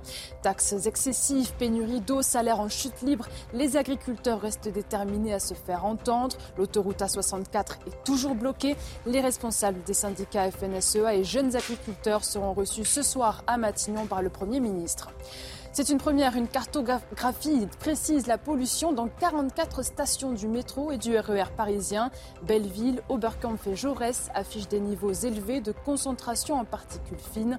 Ces dernières sont produites au moment du freinage des trains et peuvent favoriser des maladies respiratoires, notamment chez les personnes fragiles. Le ministre des Armées en déplacement à Tel Aviv, Sébastien Lecornu, a échangé avec le ministre israélien de la Défense et plusieurs membres du cabinet de guerre pour évoquer la situation à Gaza. Sur la table, le soutien humanitaire apporté par la France, les efforts à fournir pour éviter une escalade régionale et surtout obtenir la libération des otages et disparus, parmi lesquels figurent trois Français. Merci Isabelle. Noémie Schultz est là parce que je voulais faire un petit point, euh, comme on aime le faire parfois, de conclusion sur Théo, parce que c'était très intéressant de, vous écouter euh, toujours et tout le temps. Mais avant cela, évidemment, les agriculteurs. Voyez le sujet de Clotilde Paillet. Rondins de bois en travers de la route, bottes de paille enflammées, une barrière de filtrage installée par ces agriculteurs. L'objectif poursuivre le mouvement de blocage et sensibiliser les automobilistes. Vous attendez des aides Voilà, comme tout le monde. Hein, comme tout le monde, parce que la vie est chère. Hein. On n'a pas forcément de revenus, alors qu'on bosse euh, toute la journée. Si, ça nous embête, mais tant pis. Il faut, il faut quand même le faire. Un combat qui a commencé par le blocage de l'A64 et qui s'étend progressivement à de nouveaux départements. C'est quelque chose qui naît dans l'Occitanie, qui SM dans toute la région. Euh, et donc la semaine, dans la semaine, nous étions dans la partie basse de l'Ariège, du côté de Pamiers. Et aujourd'hui, on est, sur la montagne. Les montagnards euh, ont voulu, ont voulu montrer aussi qu'ils étaient avec leurs collègues de la plaine et, et des coteaux. Malgré des discussions entre délégations d'agriculteurs et préfets, la colère ne retombe pas. Un mouvement qui risque de s'amplifier tant que l'État n'apporte pas de mesures concrètes. Nous allons rassembler un maximum de tracteurs, euh, montrer qu'on est unis aux forces de l'État, qu'on est déterminés, parce que c'est le mot mort, tant qu'il n'y aura pas de mesures définitives. Déterminés, ils ont également appelé à manifester jour et nuit, jusqu'à dormir sur les lieux de blocage. Il y a évidemment beaucoup de problèmes pour les agriculteurs, mais la multiplication des normes, je disais tout à l'heure que l'exemple des inondations, c'est quand même extraordinaire. C'est-à-dire qu'en ce moment, tu ne peux pas pêcher pour sauver les dauphins, par exemple. Et le problème, c'est l'absence de... Tu peux pas pêcher en ce moment. Tu n'as pas le droit de pêcher. Euh... On incrimine souvent les normes européennes, oui. voire qu'aussi en France, on fait un excès de zèle sur les normes. On va au-delà de ce qu'exige l'Europe. Hein. Mais le problème, c'est l'absence de clause miroir. Hmm. La clause miroir, c'est la réciprocité. C'est-à-dire qu'en hmm. France, par exemple, vous avez une, culture de cerises, vous ne pouvez pas utiliser tel ou tel produit phytosanitaire. Par contre, on va importer des, cerises, ou par exemple de Turquie, euh, où on a utilisé les produits phytosanitaires interdits en France et en Europe. C'est aussi ça déloyale. qui crée de la colère. Il y a aussi un peu une détestation anthropologique chez certains, notamment les écolos, euh, de ce monde paysan. C'est-à-dire, c'est pas seulement il n'y a pas seulement l'agriculture, mais... c'est tout un monde qui euh, est considéré par les écolos comme, dans le fond, des gens qui abîment la planète, etc. Moi, je vous assure, je suis évidemment pas un spécialiste de, rien en général et pas de la pêche oh, en particulier, mais à partir de ce lundi et pour un mois, la pêche est interdite dans le golfe de Gascogne pour certaines catégories de bateaux de pêche français.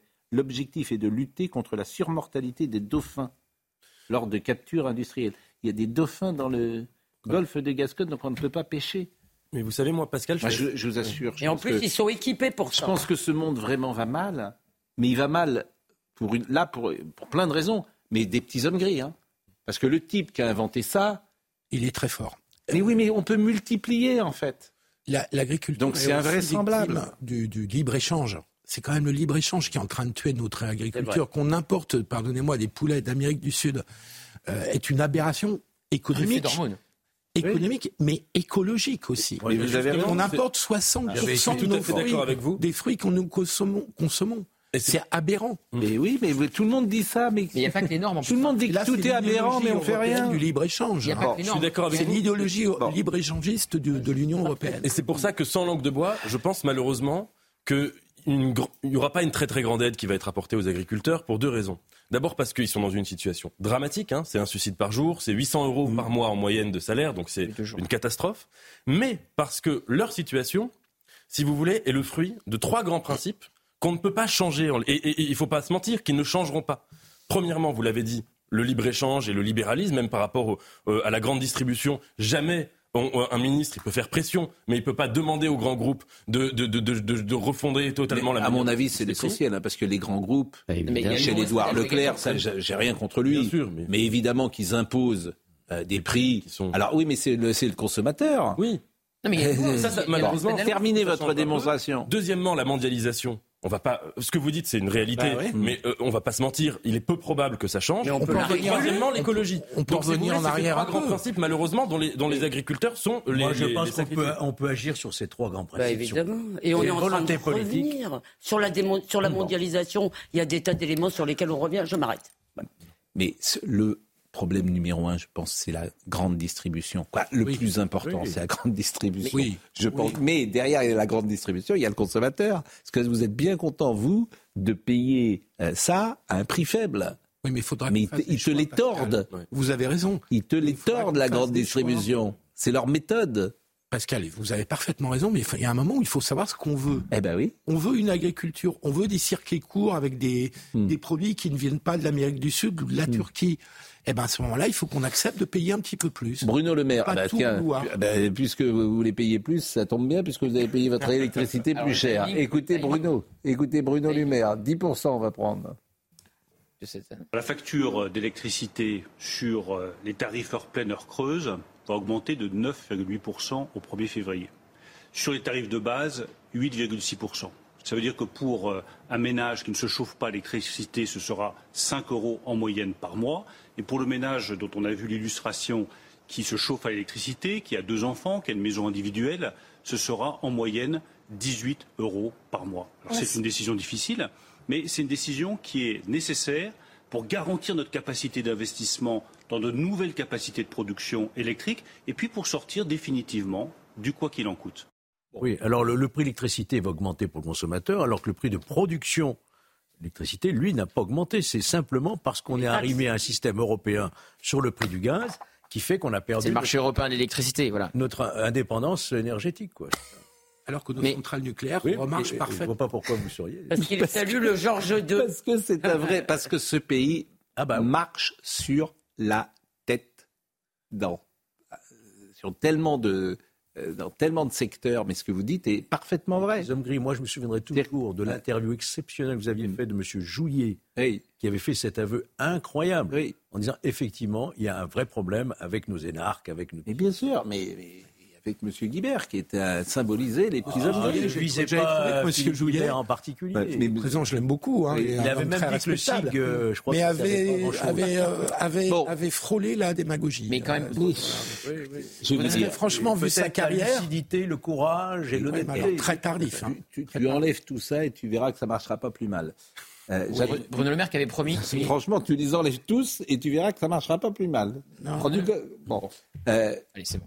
Noémie Schulz, bonjour. Bonjour Pascal. Merci. Vous avez été à Bobigny avec nous. Moi, ce que je retiens du procès Théo, parce que je retiendrai qu'une chose, c'est la différence entre l'affaire qu'on nous a présentée et la réalité. Et ça, ça pose un problème dans l'espace médiatique. Je le dis matin, midi et soir, les journalistes sont à côté de la plaque. Voilà. Parce qu'ils ne témoignent pas de la réalité. Et la réalité, on l'a vu pendant huit jours, elle n'a aucun rapport, aucun rapport avec ce qui a été présenté. Et pourquoi? Parce qu'on a plaqué tout de suite ce qu'on voulait de cette histoire, lui faire jouer le rôle.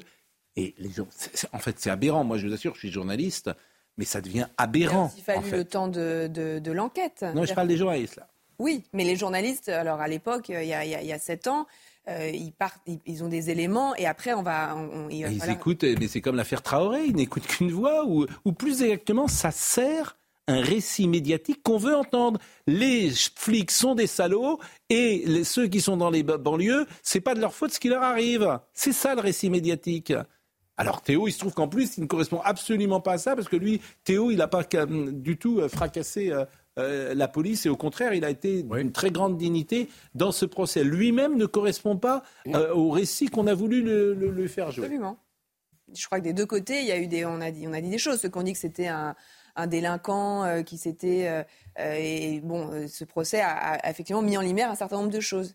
Effectivement, l'idée que les policiers avaient tenu à deux Théo et que le troisième enfonçait volontairement son batteron télescopique de défense dans son anus, ça, effectivement, le procès. C'est l'essentiel. c'est ce l'essentiel du récit médiatique à l'époque, puisque vous avez François Hollande, qu'en n'est pas une bêtise près, qui est allé. Mais c'est vrai. voir aussi Qu'est-ce que vous voulez que je vous dise Il y a un moment, tu es obligé de juger les gens sur ce qu'ils font quand même. Mais aussi aller voir quelqu'un qui avait été très grièvement blessé. On ne peut pas enlever à Teoulouaka le fait qu'il a été très grièvement blessé. Mais je suis d'accord avec vous, mais le, le mot Les viol. policiers sont quand même condamnés. Mais pas pour, mais pas, mais pas pour viol. Non, mais ils On est étaient bien d'accord. Mais c'est l'essentiel. Ça fait longtemps qu'on parle plus de viol. Ils n'étaient pas renvoyés pour viol. Hmm. Ils Mais oui, mais ils je vous parle au départ, le récit médiatique. le récit médiatique qui vient aussi du fait que euh, et- mais Théo Louaka d'ailleurs s'en explique il dit que que lui n'a jamais parlé de viol et que euh, il a sais. dit on m'a mis un bâton on m'a mis une matraque dans les fesses et que ça, ça- il explique, il l'a dit encore euh, hier soir, il dit l'IGPN m'a dit que ça, on pouvait parler de viol et donc c'est comme ça que le mot viol est sorti, la police des polices. C'est l'IGPN qui a. Oui, enfin bon. C'est ce ce que- c'est ce que- c'est comme ça que lui présente les choses. Ensuite, la qualification de viol, elle avait été retenue un temps par la juge d'instruction et elle a été abandonnée depuis longtemps. Ce procès, il, euh, il, il dit un certain nombre de choses. Il dit effectivement d'abord que euh, les, les policiers sont condamnés, mais pas pour des faits criminels. C'est-à-dire que le policier qui a porté le coup de matraque, il était renvoyé devant une cour d'assises parce qu'il y avait des coups volontaires ayant entraîné une infirmité ou une mutilation permanente. Et là, la cour d'assises dit il y a des coups volontaires, ils sont condamnés pour des violences, ces policiers, mais elle ne retient pas l'infirmité permanente, notamment parce que les experts, les médecins se sont un peu, euh, n'ont pas tous le même point de vue, qu'il a effectivement des séquelles très graves, mais que s'il suivait une rééducation assez forte, pourrait peut-être récupérer. Donc, il y a la dimension criminelle qui est tombée. Mais cette cour d'assises, elle vient quand même dire que les policiers, que ce coup qui a été porté a été donné à un moment où Théo Louaka ne se débattait pas, n'était pas violent, et donc que ce coup-là n'était pas proportionné. Et puis elle condamne aussi des violences qui ont été faites alors qu'il était menotté. La Et loi ce qui montre que- bien, mais la ce qui loi montre dit bien qu'une que la- personne, une fois qu'elle est interpellée et menottée, elle est sous la, sous la protection de la police. J'entends bien. Ce qui Mais effectivement, bien. ça s'est dégonflé par rapport à ce qu'on avait pu en dire. Ce qui montre bien d'abord que la justice fait son travail en l'espèce, que si un policier euh, fait quelque chose de répréhensible, il est condamné à juste titre, qu'il n'y a pas de discussion euh, là-dessus. Après, tu peux dire effectivement que quand tu sors d'une interpellation musclée, qu'il y a quelqu'un qui s'est débattu euh, pendant quelques minutes, bah effectivement, parfois tu peux perdre le comment dire le, ton, self-control et faire des choses que tu n'as pas à faire et tu es condamné pour mais- ça. C'est la justice. En revanche, je voudrais qu'on écoute peut-être Linda Kebab et que vous me disiez. Pourquoi elle me dit non, euh, Marine Lançon Euh, On n'a pas Linda Kebab qui a intervenu tout de suite après euh, la fin euh, du, euh, quoi, à l'issue du verdict. Et en revanche, et en revanche, dites-moi euh, l'atmosphère parce que pendant que Linda Kebab parle, euh, on entend. euh, On est sorti. Le, le- le hmm. verdict a été rendu dans une. Dans, ce procès s'est déroulé dans des, des débats très apaisés. Le verdict a été rendu, il y avait un, un grand silence, c'était très respectueux dans la salle, mais on avait vu tout au long du procès des gens, des figures de, de la lutte contre les violences euh, voilà, policières. qui veulent instrumentaliser et ça. qui donc étaient là. Ils n'ont rien manifesté dans la salle d'audience, mais à la sortie, quand nous sommes sortis pour attendre et faire les réactions, là, effectivement, et je dirais qu'il y avait, c'était pas beaucoup de monde en fait. Mais c'est toujours pareil, c'est une minorité active. se sont émus du fait qu'il n'y avait pas de prison ferme. Et donc, Voilà. il y a eu des cris, il y a eu des personnes qui, étaient- qui manifestaient leur mécontentement. Ça n'est pas la famille de Louaka, j'insiste. là-dessus. Bien sûr, mais vous faites bien. C'est pour ça que je vous ai demandé de venir. C'est que vous avez ces militants professionnels, ces minorités actives qu'on retrouve dans toute la société. Traoré, je crois. Oui, c'est Alors, Voilà. Assa Traoré était présente, mais elle ne, elle ne brandit pas de photos et elle ne crie Écoutez. pas. Vendredi soir, elle n'a pas, pris, part- elle n'a pas participé à ce moment-là. Écoutez Linda Kebab. Entendez bien, au milieu des hurlements, sept ans de diffamation, sept ans de criminalisation, sept ans du mot viol, de cette diffamation prononcée qui aujourd'hui a été reconnue comme fausse. L'infirmité permanente a été retenue, la qualification du viol dès le début de cette affaire n'a jamais été retenue.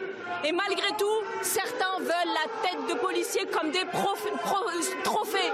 Il n'y a jamais eu de viol. Et ça, l'instruction l'a dit dès le début. Et malgré tout, dans les médias, le police bashing a perduré. On veut du ferme, certains veulent du ferme pour des policiers qui n'ont pas commis de crime.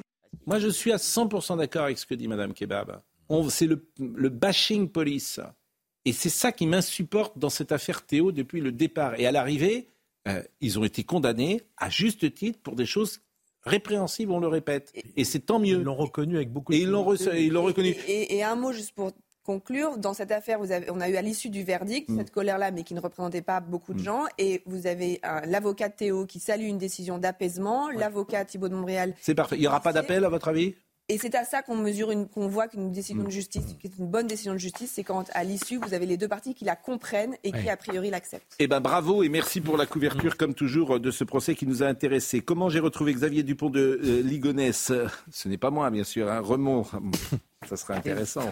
On ferait parler de nous. Romain Puertolas va venir. C'est un roman. Je le précise, c'est pas un récit, c'est un roman. Il vient sur ce plateau dans deux secondes. Merci beaucoup Noémie Schulz. Et pour patienter quelques secondes, je vous propose de voir le sujet de Tony Pitaro sur euh, ceux euh, qui sont victimes de homejacking, les personnalités victimes de homejacking. Il y a notre consoeur euh, Anne-Sophie Lapix qui a, eu, euh, qui a dû subir ce week-end une tentative d'intrusion euh, chez elle.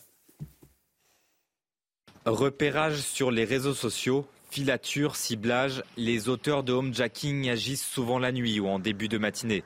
Ils s'introduisent chez des individus lorsqu'ils sont dans leur domicile et n'ont aucun scrupule. à plusieurs individus, minimum trois, fréquemment armés. On va s'introduire avec une grande rapidité, une grande violence dans la propriété et on va menacer, frapper sans limite d'intensité de violence de façon à obtenir des bijoux, des euh, objets de valeur, des codes de carte bleue, les clés d'un véhicule de luxe, etc. Ces opérations violentes sont montées par des réseaux qui recrutent des équipes souvent composées de jeunes individus. Le commanditaire état-major, euh, avec de l'expérience et une épaisseur, si j'ose dire, dans le milieu du banditisme, qui va monter une équipe et l'équipe qui passe à l'action, qui rentre dans les fractions, qui rentre dans les propriétés, une équipe très jeune, entre 15 et 20 ans de mineurs, qui risquent donc la moitié mais qui sont souvent des mineurs issus de cités. Certains sont connus des services de police, d'autres pas. Ces têtes de réseau, pour le moment, n'ont pas été interpellées, puisque ça continue. Ces dernières semaines, de nombreuses personnalités ont été victimes de homejacking, parmi lesquelles des stars du football, des médias ou de la chanson. Et euh, Georges Fenech, je n'en aurais pas parlé si euh, vous ne m'aviez pas donné l'autorisation vous-même. euh, cette nuit, cette Oui. nuit a été victime, vous avez été victime de tentative de homejacking. Oui, et c'est très, très traumatisant. Donc moi, je me trouvais sur le plateau hier soir, à 22h30, à l'émission de Olivier Carenfleck. Nous parlions précisément de ces tentatives chez Anne-Sophie Lapix lorsque j'ai reçu un message de ma compagne qui me disait il y a quelqu'un dans l'appartement, appelle la police. Donc je me suis retiré du plateau.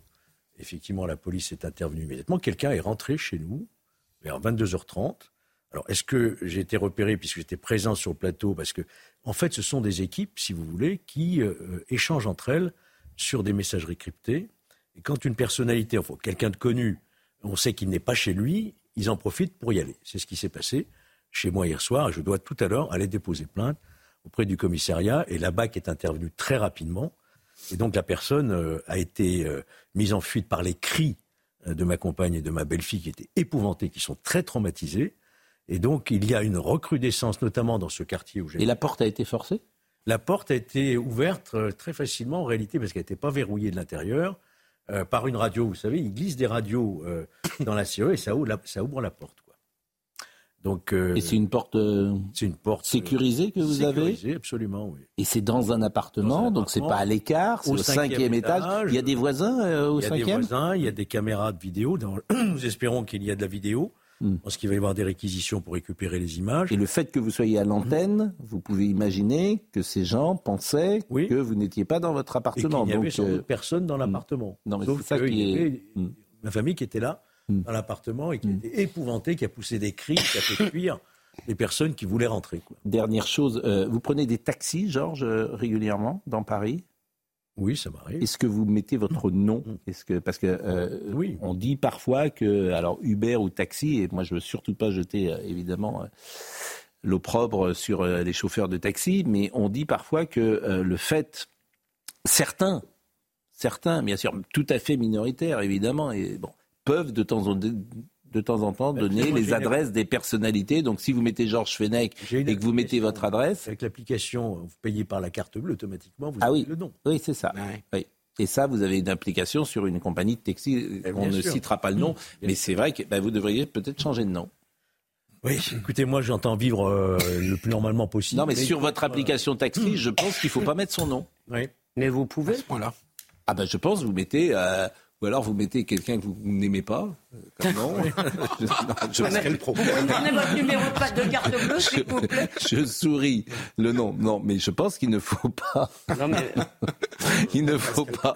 Il ne faut pas. En plus, en plus, c'est idiot puisque ça c'est la même adresse. Ce que je dis est idiot. repéré. Oui, oui. Est-ce que vous avez été repéré C'est ça qui. est- revenir. Bon. Parce que ces Anne Sophie Lapic sont venus à cinq reprises, il faut le savoir. Oui. ça c'est cinq reprises. Bon, euh, il est 10h21. Vous étiez euh, vous-même, euh, monsieur euh, Pertolas, vous étiez capitaine de police Oui, c'est ça. ouais. Et vous avez démissionné de la police C'est ça, oui, le 1er janvier. Là. ouais. Ah, et pourquoi euh, Vous étiez sur- dans quel secteur Alors, euh, moi, j'étais dans la police aux frontières.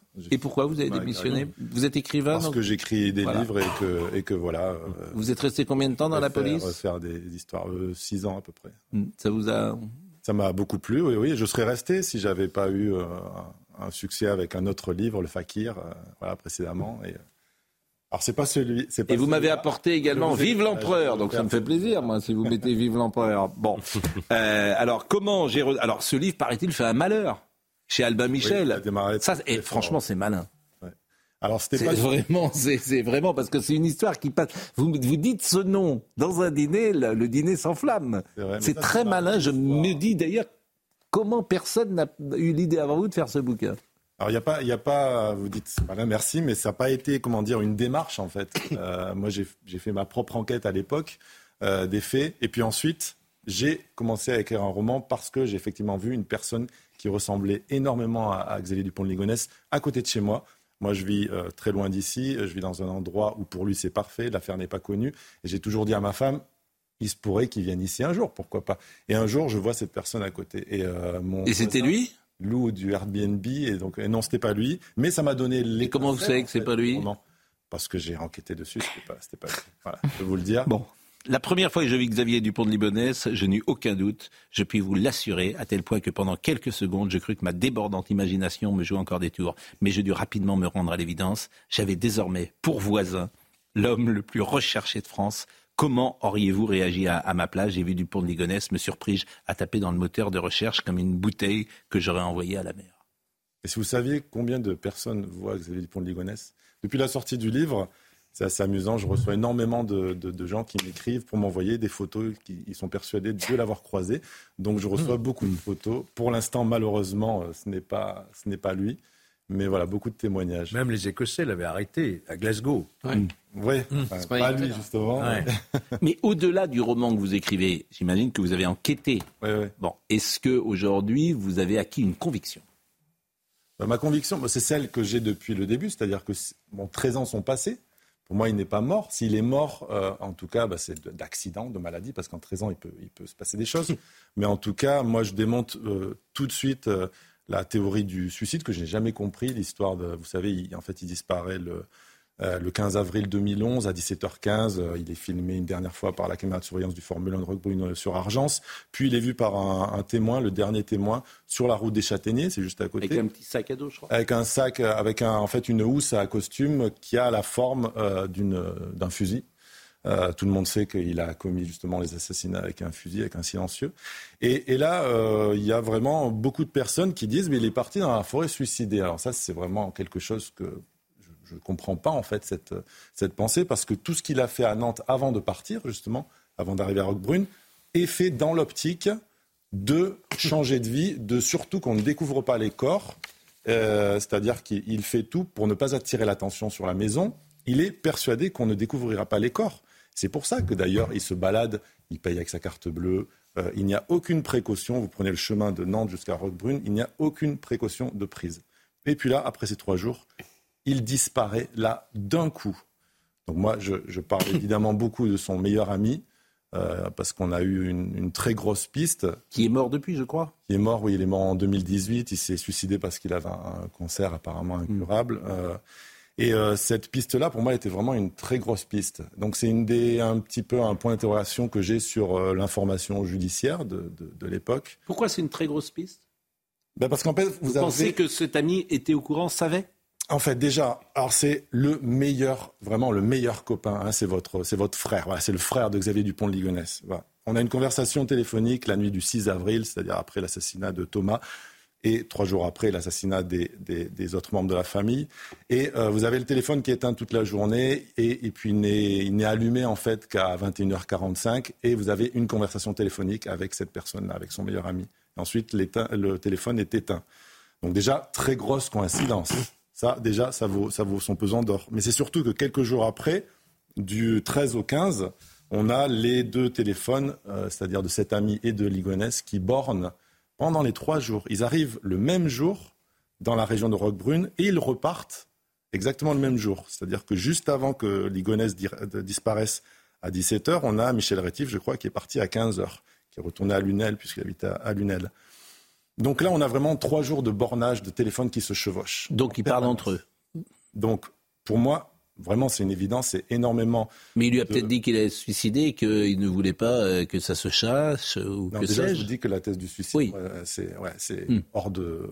il n'a rien laissé, ce monsieur Rétif, quand il est mort. J'explique, excusez-moi, j'explique en fait ce qu'il est allé faire euh, dans cette forêt euh, quelques minutes après. C'est-à-dire qu'on perd sa piste sur le parking Formule 1 ou sur la route des Châtaigniers.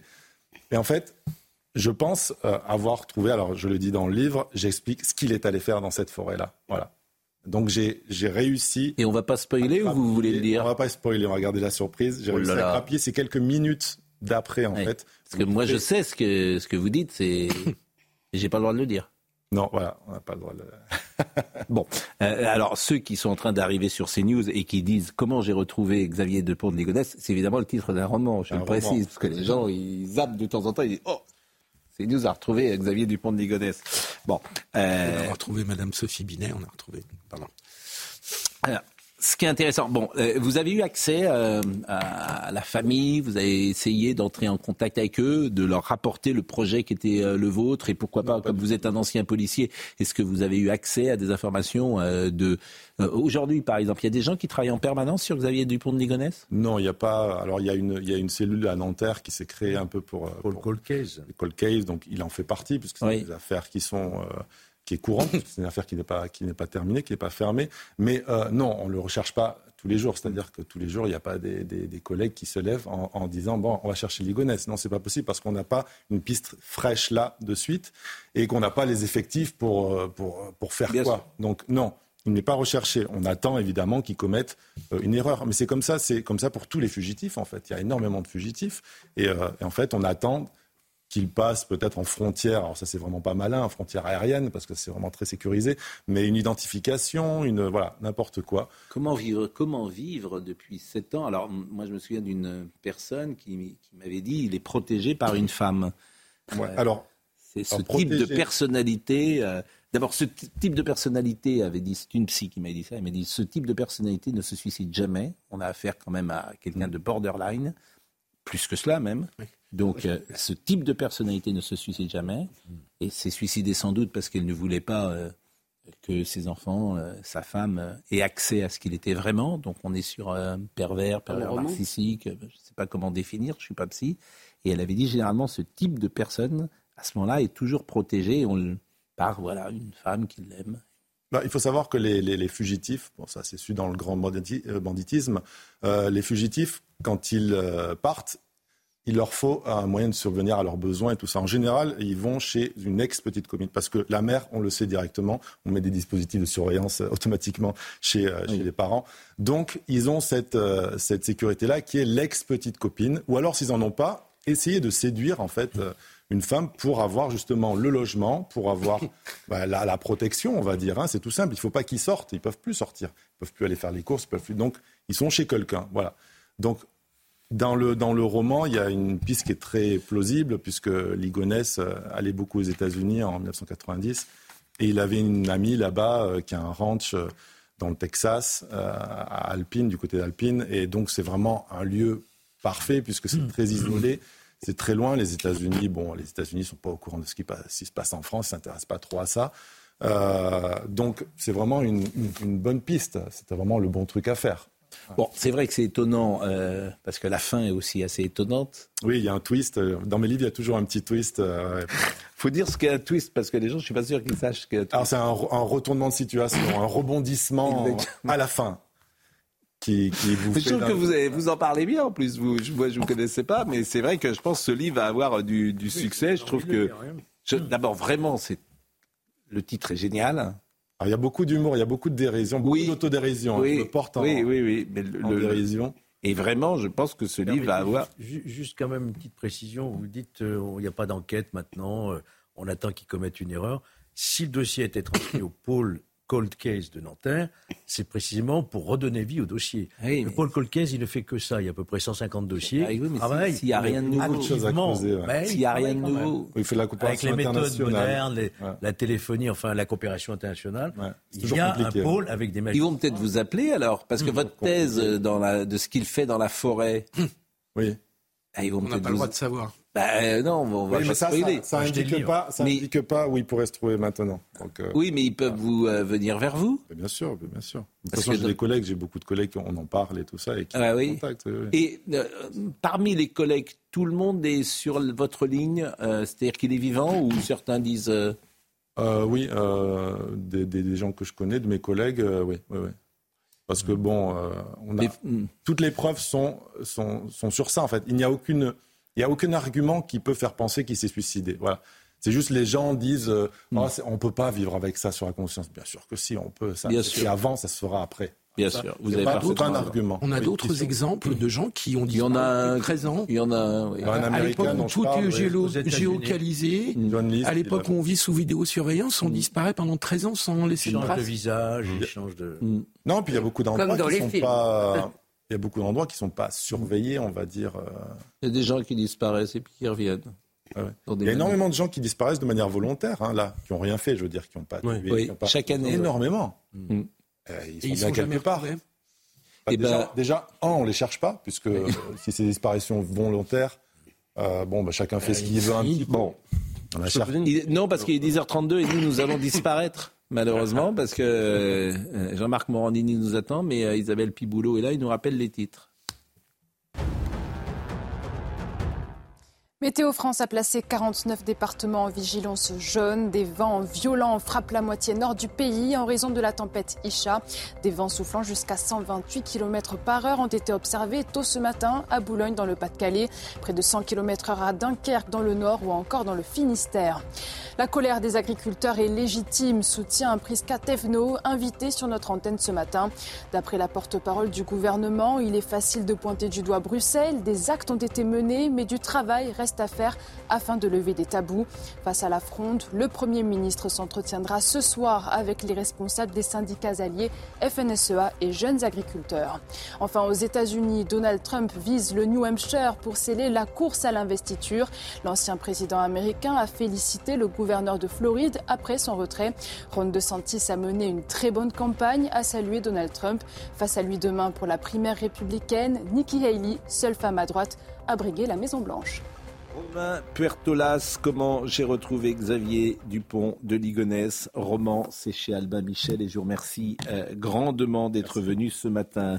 Anouk Forte était à la réalisation, à la vision c'était Alice Maillet, au son c'était Thomas, Marine Lançon qui a vraiment euh, apprécié cette émission parce qu'elle a pu voir des images et peut-être même des visages qui lui plaisaient pendant cette émission. Florian Doré, bien sûr, comme chaque jour.